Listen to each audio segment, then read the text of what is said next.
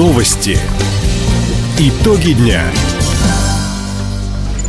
Итоги понедельника подводит служба информации. У микрофона Дина Якшапосхова. Здравствуйте. В этом выпуске. Запрет на посещение лесов продлили еще на 21 день. Дни Республики Беларусь завтра стартуют в Краевом центре.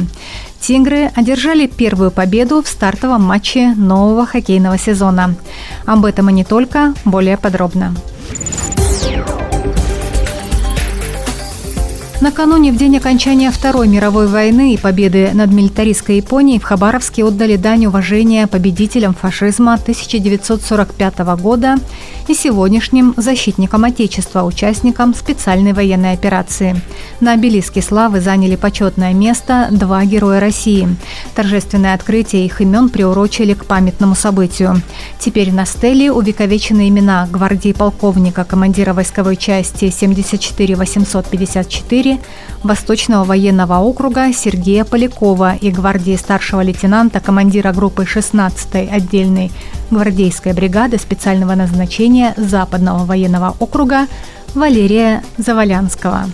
Почтить память героев пришли их родственники, учителя и сослуживцы. Из-за разлива рек в крае подтоплены семь населенных пунктов.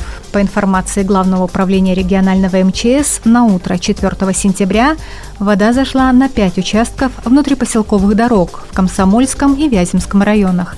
Также в зоне паводка дачные участки на островной территории Хабаровска подтоплены 49 земельных наделов. Как изменится паводковая ситуация в ближайшее время, рассказывает начальник пресс-службы ведомства Екатерина Потворова. В настоящее время сохраняется прогноз по повышению уровня воды на реке Уссури, а также реке Амур с достижением, возможно, неблагоприятных отметок и выше.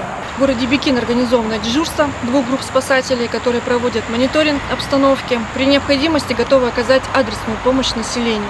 На реке Уссури отмечается повышение уровня воды на всем протяжении реки с достижением отметок неблагоприятного явления и выше. На реке Амур также отмечается незначительное повышение уровня воды. Сегодня у города Хабаровска отметка была на уровне 410 сантиметров. За сутки он не изменился. Гидрологи предупреждают, подъем уровня воды также ожидают на реках в южных районах края – Бикин, Подхаренок, Хор, Матай и Манама. Отметки неблагоприятного явления и выше могут быть у сел Далми, Дормидонтовка, Звеньевое. В Хабаровском крае продлили запрет на посещение лесов до 21 сентября. Соответствующий приказ подписан в первый осенний день. Сейчас на территории региона лесопожарная обстановка стабилизировалась. Специалисты тушат всего два возгорания в имени Полина Осипенко и на Найском районах. Их общая площадь 135 гектаров. По информации регионального Минлесхоза, борьбу с огнем ведет 151 человек, в распоряжении 4 единицы наземной техники и одно воздушное судно. Напомним, в осенний период риск возникновения новых пожаров по-прежнему высок. В период ограничений запрещается заходить и заезжать в лес. Нарушителям грозят штрафы от 60 тысяч до 2 миллионов рублей. С началом осени на территории нашего региона и в краевом центре началась прививочная кампания против гриппа. Об этом нам рассказала представитель Горздрава Хабаровска Татьяна Сахарова. На территории нашего края поступило сейчас пока две вакцины. Это трехвалентная вакцина Совигрипп для взрослых и четырехвалентная вакцина Ультрикс Квадри для детей и взрослых. Вакцинацию желательно пройти до повышения заболеваемости вирусными инфекциями. И Министерством здравоохранения Хабаровского края определен план вакцинации жителей города Хабаровска. Это более 67 тысяч детей и более 223 тысяч взрослых. Вакцина доступна во всех поликлиниках Хабаровска. Врачи настоятельно рекомендуют пройти процедуру заранее, чтобы иммунитет успел сформироваться.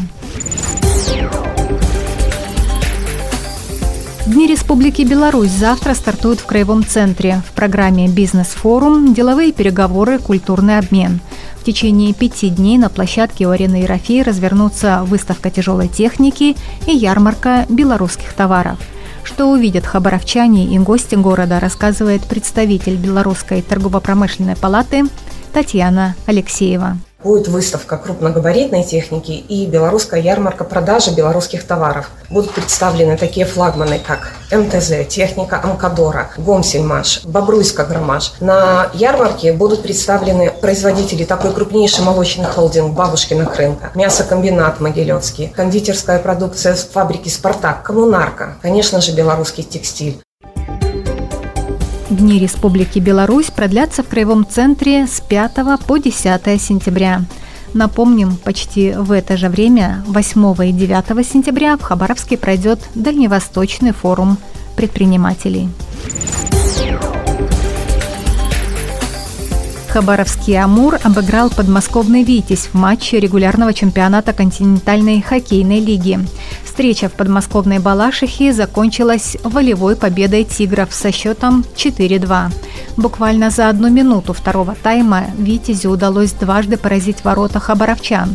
Хозяева льда открыли счет и повели 2-0. Однако в ответ дальневосточники мгновенно нанесли два поражающих удара в ворота противника, а через несколько минут на добивании еще одну шайбу забросил Бруатхерст. Под занавес периода в большинстве отличился Хохлачев.